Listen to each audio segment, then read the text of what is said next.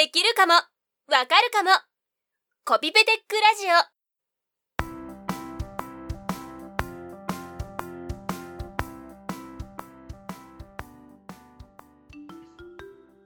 オ。はい、始まりました。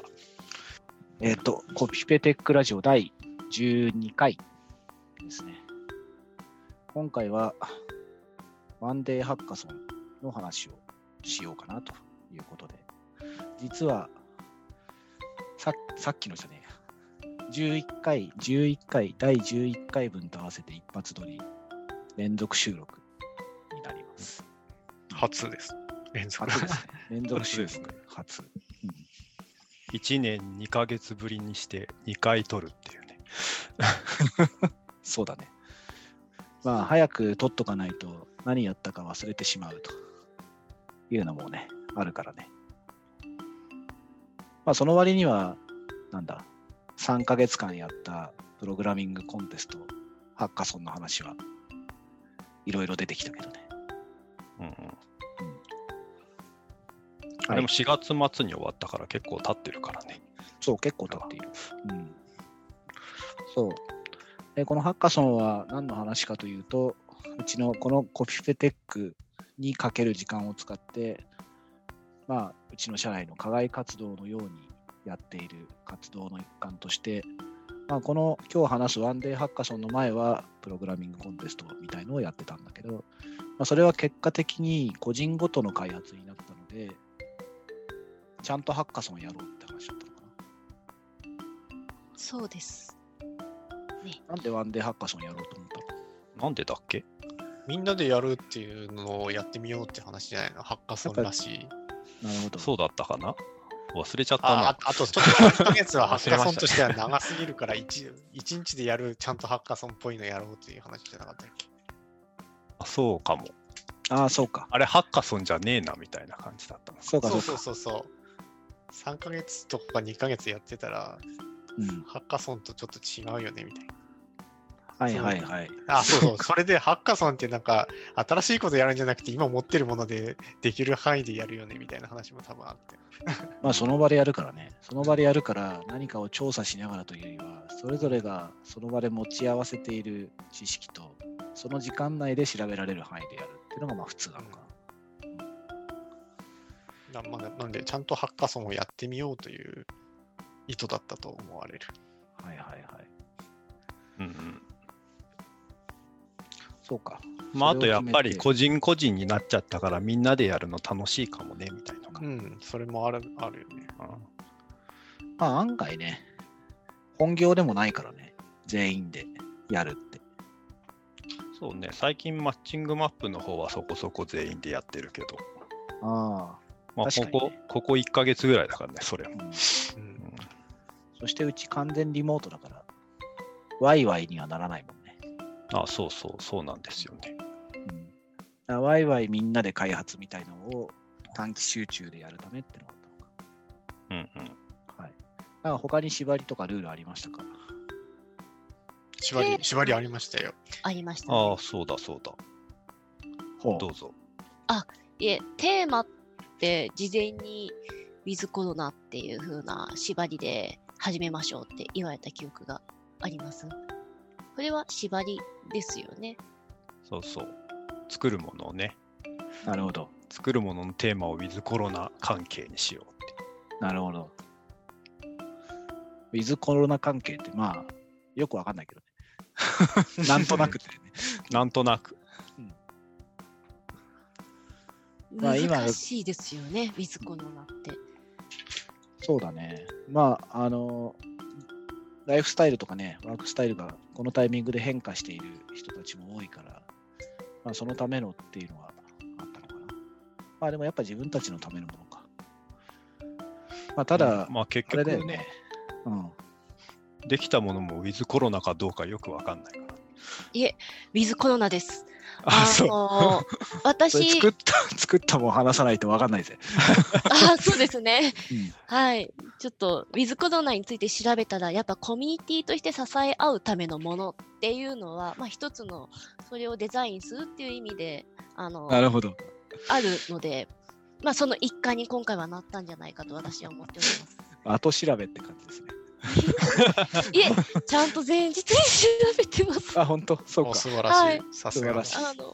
まず4件ぐらいあって、ウィズコロナ事態に対応するためにこうどういうことを提供しないといけないかっていうのを調べたら、まあ、一つはコミュニティとして支え合い共存を目指すようなスモールビジネス応援募金型デザインを作るというように考える人、あとステイホームのためにできることを優先する、家にいようと啓発するようなデザインを考えるというのも一つで、次が3つ目が家にいても一人じゃないコミュニティビルディング系のデザイン、コミュニティを作るための、今回はここにあったんじゃないかなと思っております。それは誰が誰に対して提供する上での心構えのウィズコロナを考えてサービスデザインですね、こういうサービスを作ったらどうだって言ってる人、ネットで読んだ記事の一つに書いてあったのをそのまま読んでるだけですけれど、なるほど。出典はどっかにメモっといてください。はい、出典。最初に、共有していただいた気がしますね。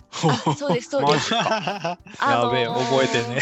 アイデアソンする前に、ちょっと私、調べてきて、はいはい、そいつを元に考えてみるっていうことをちょっとやってましたね。なるほど。はい。最後よ、もう、はい。そうね。で、ウィズコロナっていうことに関しては、一応どんくらいかな、緊急事態宣言が発せられたタイミングだったりとか、その前から意識は始めてるし、俺らもう3ヶ月ぐらい誰とも会ってないしね、社内では直接は、木村遠藤と顔を合わせたことないからね。そうなったとしてなっている中で、一回そんな議論もしたんだよね。永久にこれが続くとしたら俺らはどうするのかみたいな。ただその時はそうであろうとなかろうと大差ないみたいな話で俺らの仕事では変わらないみたいな話になっちゃったんだけど、サービスデザイン自体はそういうテーマでやってみるのは面白いなみたいな話があって、このテーマになったのかな。ホットだし、もうちょっと深いことでもあれか、何のテーマでやろうかって言ってその話が一番最初に出たからそのまま行ったって感じなのかな。そうだね。あと前のハッカソンの時が微妙なタイミングで始まりが、そういうコロナ関係のものは誰も作らなかったから、今だからそういうのの方が面白かったかもねみたいのがあったね。なるほど。で、結果として始めたわけですね。何作ったかどこにも上げてないから、これが公開される前には上がるのかな。そうだね。どっちが先になるのかな。一応何を作ったか言った上で話をした方がいいかもね。何作ったんですか。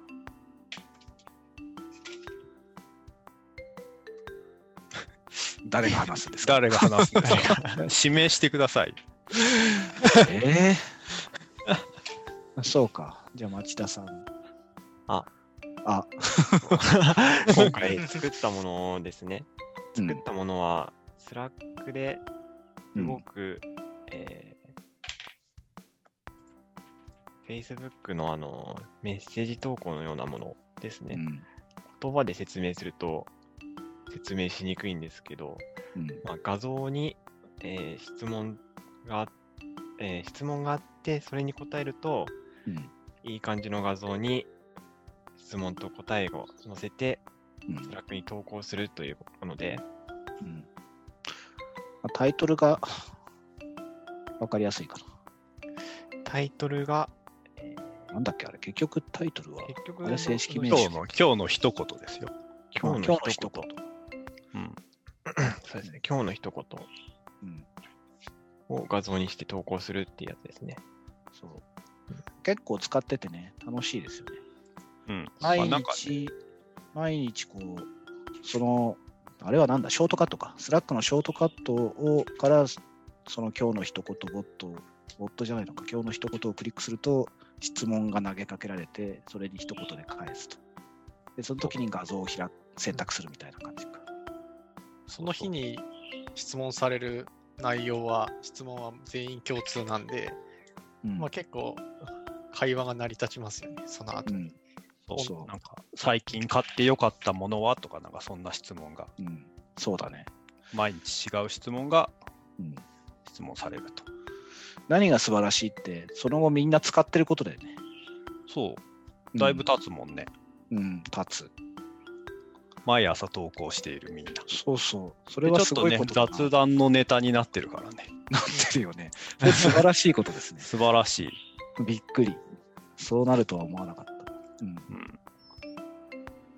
もともとね、なんかこう、一応、始業したら、業務開始したら、スラックにおはようございますみたいのを書こうみたいなのがもともとやってたけど、いつもそれが定型文をコピペして貼ってたりして、で返す方もおはようございます絵文字をリアクションでつけるだけだったから、そうね、ちょっと絵文字の種類変えるぐらいだ。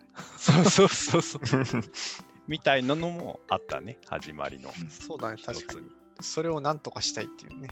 確かに、そういう意味ではだいぶ華やかというか、表現が豊かになりましたね、毎朝が。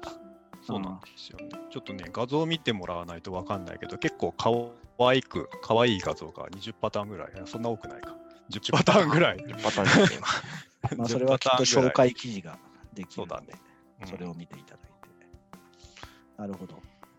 そう、作ったのはそんなものなんだけど、まあ、じゃあハッカソンどういうステップでやったのかみたいな話をしてもらうといいのかな。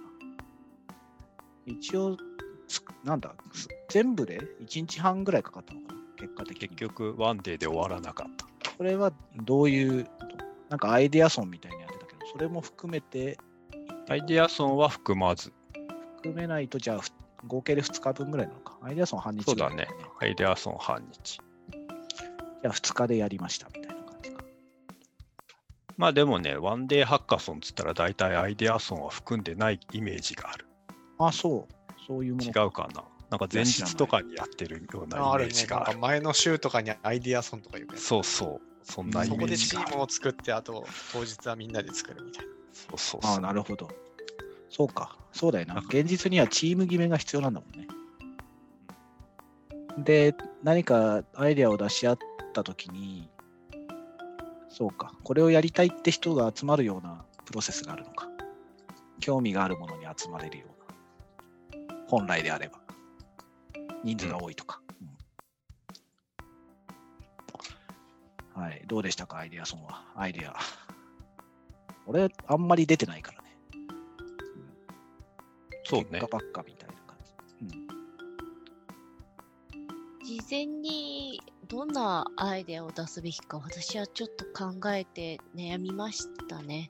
当日直接自分はアイデアを出せる気しないなと思いまして、ただ蓋を開けてみれば案外出るもんなということをちょっと自分にもびっくりした形です。まずネタに対して先にキーワードを洗い出そう、ウィズコロナに関係するということでさまざまなキーワードを出していったんですけれど、それも楽しいなと思いながら私はキーワード出ししておりました。これでもウィズコロナってものすごい、ある意味ね、テーマはテーマだけど幅広いじゃん。で、花畑さんさっき言ってくれたような、ね、デザインと言いつつ、はい、まあ木村とかはあんまり読んでなさそうだし、なんかそれぞれがこのウィズコロナに対してアイデアを出すときになんか持ってたイメージみたいな、こんなのがウィズコロナだみたいなのがあったのかな。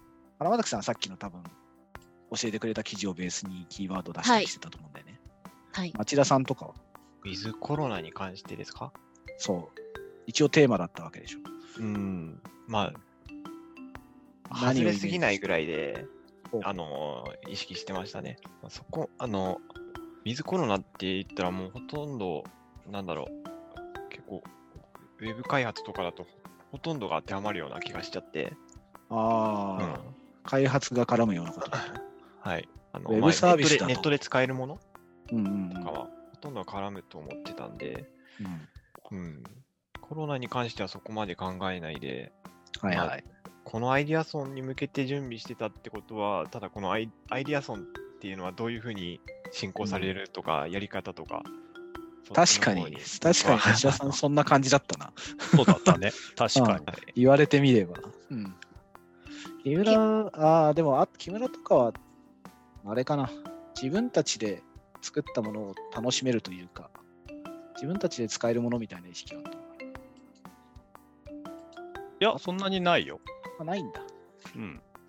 俺はね、俺は特に、あんまりネタ思いつかなかったですね。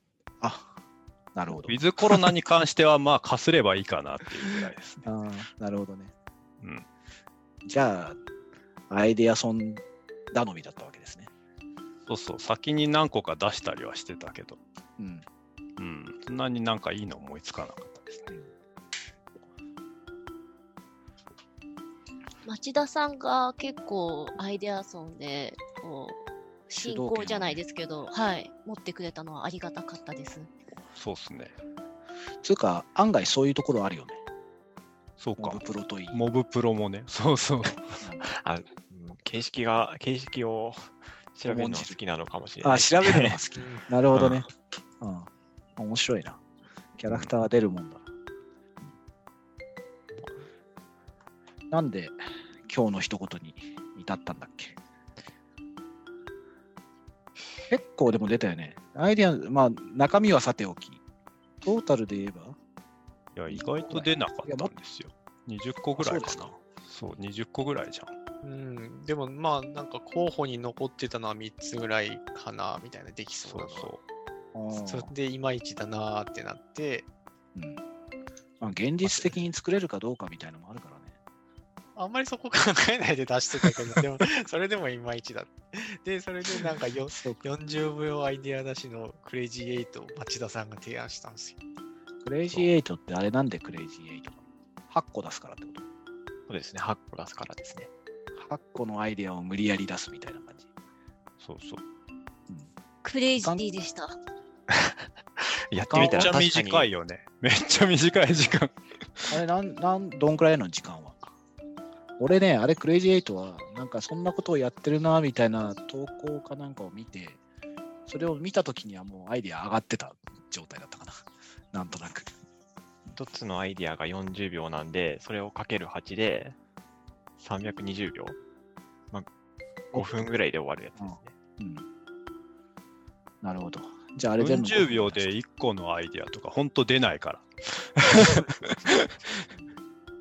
無理やり出すでしょ。しかも、うん、その前に出した後だからね。そうそうそう。まあでも一応その出したやつを絵に描くとかでもいい話でね。そうそうそう。でもなんとなくあれタイミングとしてはいきなりあれをやるよりは最初ちょっと話してからやった方が良かったんじゃないの？もう良かった気はするね。あれいきなりだとしんどいよね。確かにバラバラになりそうだね。そういきなり始めると。うん、実際はどうするんだろう。あれ何回も繰り返すもんなのかな。クレイジーエイトってやってたところ、まあ、記事に上げてたところでは割と何回もやって、うん、まあ、それを5セットぐらいやって、うん、一気にアイデアをかき集めるみたいなことをやってましたね。ああ、5セットやってアイデアをかき集めるってことは、そのセットごとに出すアイデアは別のものってことですかね。まあ、時と場合によると思うんですけど、うん、まあ、こういうアイデアさんの場であれば、まあ、そこまで慣れてない人たちであったら、うん、まあ、その1回目で一番いいなって思うのに印つけてったりして、こうなんか繰り返し練り上げていくためにも使うみたいな感じか。はい。まあ、それ慣れてる人であれば、もうどんどん、まあ、この他の人が出したアイデアを受けて、また違うアイデアを出すみたいな感じで、セットを増やしていくみたいな。アイデアソン時間どんくらいかけてやったんだっけ？ 3 時間ぐらい ?2 時間ぐらいどんくらい ?2 時間ぐらい ?2 時間ぐらい、うん、半分ぐらい。そんなに長くやってないよね。うん、1時間ぐらいなんか雑然とアイデアを出し合って、煮詰まったんでクレイジーエイトやってみてみたいな感じ。そう、3個ぐらい、2個かな ?2 個か3個ぐらい出たんだけど、いまいちピンとこないのに残っちゃって、クレイジーエイトやってみたら、なんか確かそこに残んなかったやつをブラッシュアップしたようなのが生まれたんだよね。うん、それでか。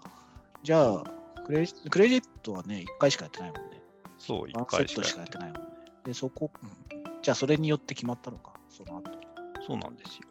あれでもそのアイデア出たものの中からの選択はなんとなく投票。あ、投票したのか。うん。一応前に残った2つとクレイジーエイトを経て追加された1つを加えた3つで投票ですね。1人いくつだ。なんかん？いや1人1個選ぶじゃなかったよね。1人1票だった。この時は1人1票でしたね。うんうん。でもそれで決まったからな。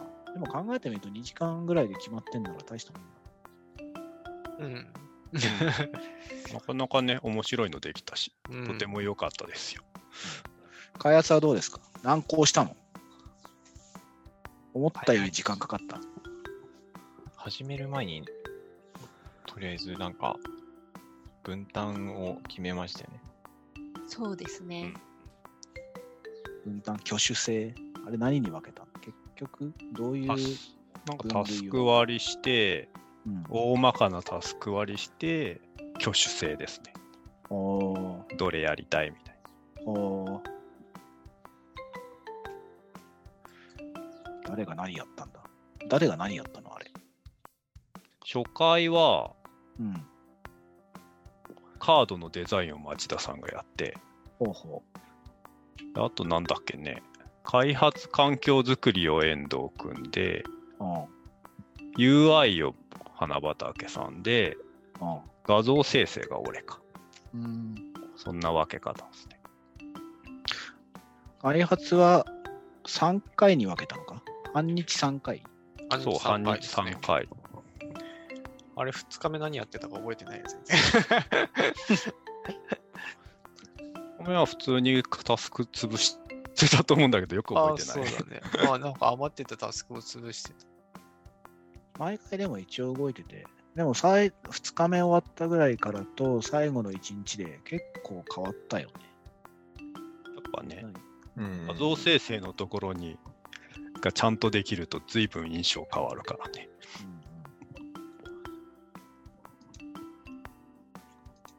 うん、そうね。2日目の段階だと画像が多分ランダムだったんじゃないか。あ、そうそう、画像選択できなかった。うん、あと、フォントがね、なんか変なフォントだった。ああ、中華フォントになってたね。そうそうそう。漢字が怪しい漢字になってた。うん、あれ、でもなんでランダムやめたの？もともとの仕様は選択なんですよ。そうそうそう。そうだった。うん、気分で選ぶ。その回答に合うような画像を選ぶ。はいはいはい。まあもうちょっと種類あるといいですね。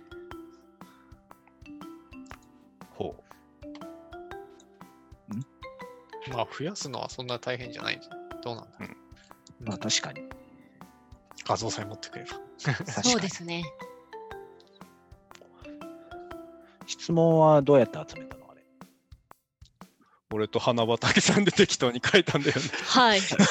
最後に。そう、最後の最後に。うん、結構いっぱいあるよね。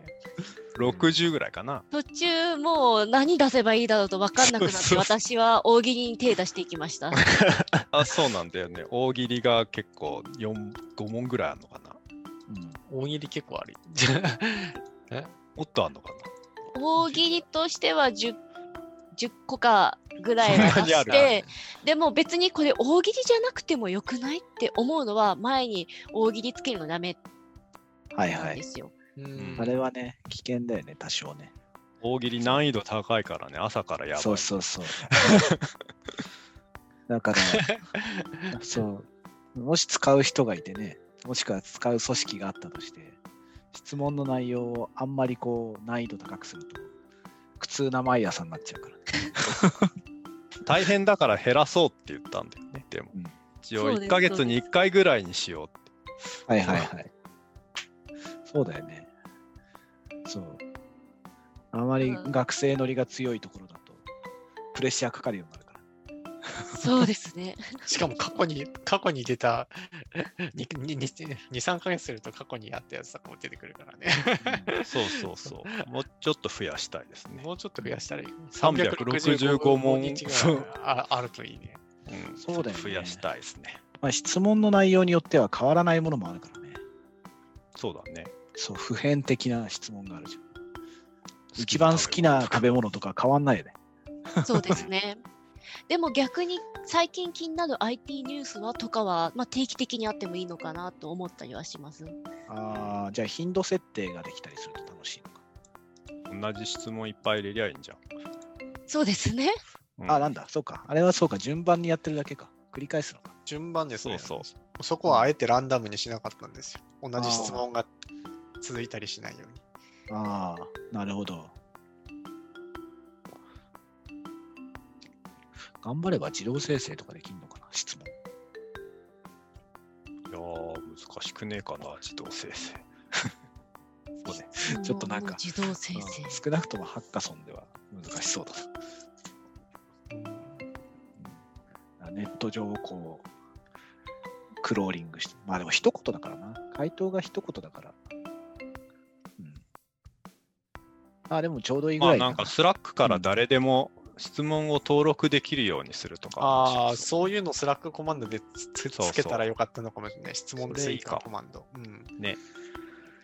いやー、でもあれですね、それをやるとなんか承認機構みたいなのが必要になりますね。いやいやそうそう、オープンなチームで、そうですね、セクハラパワハラは防がないといけないですからね。スラックで追加したら追加しましたっていうのがで流れればいいんじゃん。ああ、で、なんかその質問に対する投票がとか言うと、いや、よくないな、よくないな。機械的でやった方がいいな。そうそう。まあでも、非常に面白いですね。今、ちょうどいいぐらいじゃないかな。大体、回答にかける時間、しかり、たまにあるけど、ちょっと、しんどいのが。あ、質問の内容？そうそう。質問超難しかったよ、考えるの。うん、これでいいのか俺らはみたいな気分。本当です。あ、何それはどういうこと？何か間違えた方向に向かってんじゃないかって時々思いながら。この質問大丈夫かなみたいな。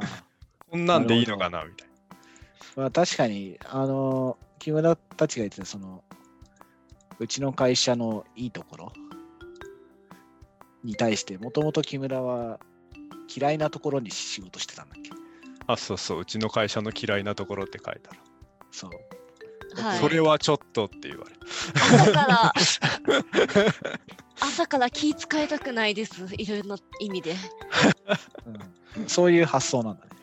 まあそれもですし、実際にこう嫌いなところがまあなければ別にないってスムーズで終わるだけなんですけど、あった時にすごく多分心に対する負担は来るんじゃないかなっていうのと、ノーコメントで回答しなかったらそれはそれでまた不和の要因になりそうとちょっと思ったんですよ。人数が少ないので、もうちょっと人数がいるんだったらあってもいいのかなと思いはするんですけど、あれあれだね。はい、そうだよね。職場アンケートみたいな感じで、だいたいそう統計が出るとその統計を見て誰が言ったかだいたい分かってしまう。そうですそうです、うん、会社について一言ぐらいにしとけばよかったなと思っている、うん、そうだよね、うん、木村的には多分なんか知りたいみたいなところはあったんだろうと思う。そうそうそういうのは101とかでちゃんと感じ取れってそうです、ね、いやもう思いつかなくてね、困るんですよこれ考えてるとき。なるほど、そうだよね。まあでもすごいな、こういうもんかな。よくでもちゃんとその後使われるようなものができたなね。うん、もうそれだけで満足ですね、はっきり言って、うん、大成功ですよ。ウィズコロナっちゃウィズコロナなのかな。リモートワークでウィズコロナですよ。雑談を生み出す、そうそう、職場環境、リモートの職場環境を良くする、うん、はい、そうだね。まあやっぱなんか記事が欲しいですね。そう、なんか紹介記事があって、それをなんとなく公開してみて、多少の反応はきっとあるだろうから、そう、感想を聞きたい、うん、まあ、記事ではね、コードも公開してセットアップ手順も書くので、他社でも使えるようになりますよ。そうだね。うん。いい質問あったら教えてほしいね。そうですね。うん。まあ、質問の登録方法とかも書くのかな。まあ、一応書かないといや、まあ見りゃわかんだろう。まあ、あれどうまあ、あれね。色味に多少。確かに使うのはうちのを使うわけじゃないもんね。そうですよ。セッティングの仕方を提供するんだもんね。うん、そうです。アップディレクトリに登録まではしなかったので。うん、じゃあ、おのおのが質問考えるのか。でも一応、うちの質問は提供するの。入ってる。そっか。あれ、GitHub ってもうパブリックなんだっけ？いや、まだプライベート。うんうん、じゃあ、ソース公開するんだね。うん。ハッカソンだから汚いけどね。うん、まあ使えんじゃないかな。でもそういう機能あるツールあるかもしれないけどね。近いもの、社内 SNS 系、それも、まあ、あるかもしれないけど、最近流行りのこの画像生成がいい感じを出してるんですよ。ああ、最近流行りなのか。最近流行りじゃない。まあ確かにね、ちょっとただのテキストだったら、まあ確かにストーリーっぽいもんね。全然面白くないじゃん。うんうん、文字装飾しまくりのストーリー投稿してるのに多少近い感じだもんね、うん、その難易度を下げましょうみたいな、うん、はい、いいんじゃないですかね。こういうのをまたやるといいね。うん、ちなみに次はワンデーハッカソン終わって普通にコピペテックをやろうという話なんですよね。チュートリアルコンテンツを、アイデアはこれから考えて、でもということはまたそれぞれ何かして上がってくることになるのか。うん。今度は個人、はい、その認識です。うん。その繰り返しが面白いのかな、ひょっとして。一人でやって、またチームでやって。まあ、人数とか変わるとまた変わるんだろうけど、うん、とりあえずは。でもどうですか、この活動は楽しいですか？めちゃくちゃ楽しいです。それは何よりだ。町田さんは？あ、楽しいです。お、言わせてるみたいだ。なんか、ね、言わせてるみたいだよ。そうですね。うん。うん。まあでも出来上がってるのを見てると楽しいのかなっていう感じはするから、まあ成果物出来上がったものが正義みたいな感じかな。まあ、出来上がってそれを使ってる様を見るとね。うん、はい。うん。まあでも本当ワンデーハッカソンの今回のやつは本当いいのできたと思いますよ。本当だね。うん。うんうん。まあ昔から。楽しいですね。やっても、人数が2人じゃなく、遠藤、木村だけではなく、4人ぐらいになったのが良かったのかもね。そうね、2人だとちょっと盛り上がんないかもね。案外完成までいかないもんね。技術調査で終わっちゃうケースも、まあコピペテックはちょっと別だけど、うん、ハッカソン的な、なんか開発合宿行ってなんか調べましょうみたいなのが調べて終わることが多い。ああ、完成しないの多かったね。うん。過去。そう。うん。まあ、ルール付けとかも大事なのかもしれないけどね。コピペテックもね、コンテンツ上げるっていう縛りがある意味あるから、うんうん、完成までいくし、ね、うん、ルール大事なんだな、うんうん。ゴール設定が良かった。確かに。ああ、そうか。そういう意味ではそれが成功してんのか。今回両方とも。うんうんうん、でもね、いや、すげえよ。だって。リリースまでちゃんとみんな持っていったっていう前回のやつも結構驚いたからな。そうそう、俺も、うん、リリースできない人いるかなと思ってた、うん、うん、そうできるもんなんだな。よかったです。はい、こんなところかな。なんかありますか？言っときたいぜ。ハッカソン素晴らしいぜ。もしくはこんなことやりたいはちょっとさすがにこの場で一言で辛いか。ハッカソンなんか違う形でやってみたいとかあるかね。今回のワンデーハッカソンを経て、このスタイルに特化してなんか別の切り口でとか。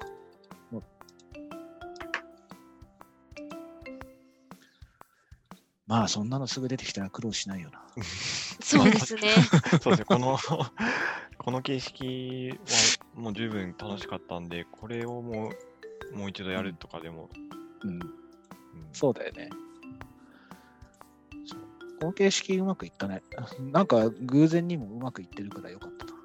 うんうん、別のテーマに変えて、なんかこうイッペテックがあって、プログラミングコンテストみたいのがあって、でワンデーのがあって、これ繰り返すと大体ね、半年から1年ぐらい過ぎていくから、ね、うん、そんくらいのスパンだとそれぞれ新しいの考える余地が出てきそうでちょうどいいかもしれない。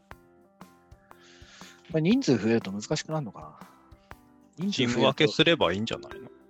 そうだけど、まあ人数が増えてチーム分けしたらまたそれはそれでなんか面白いかもしれないですね。人数増えるということはでもさ、なんか必要なアイディアも増えるわけ。でもチームごとに考えればいいから別に。まあね、確かに。はい。じゃあそんなところかな。記事と合わせて。まああとはそうだな、これに関してはなんかね、興味っていうか使ってみてもらいたいところですね。いろんな組織で。そしてなんか面白い質問が欲しい。俺これのことを今度のなんかイベントでも話してますよ。なんだっけ、ブレイザーバーチャルトーク。今度って言うけど、どっちが先なんだわかんない。配信日決まってないんですか。配信日決まってるけど、こっちの配信日が決まってないじゃないですか。そうそう、うん。あっちはね、7月10日ですね。先だ。なんか反応あった、うん、反応だって話したんでしょ。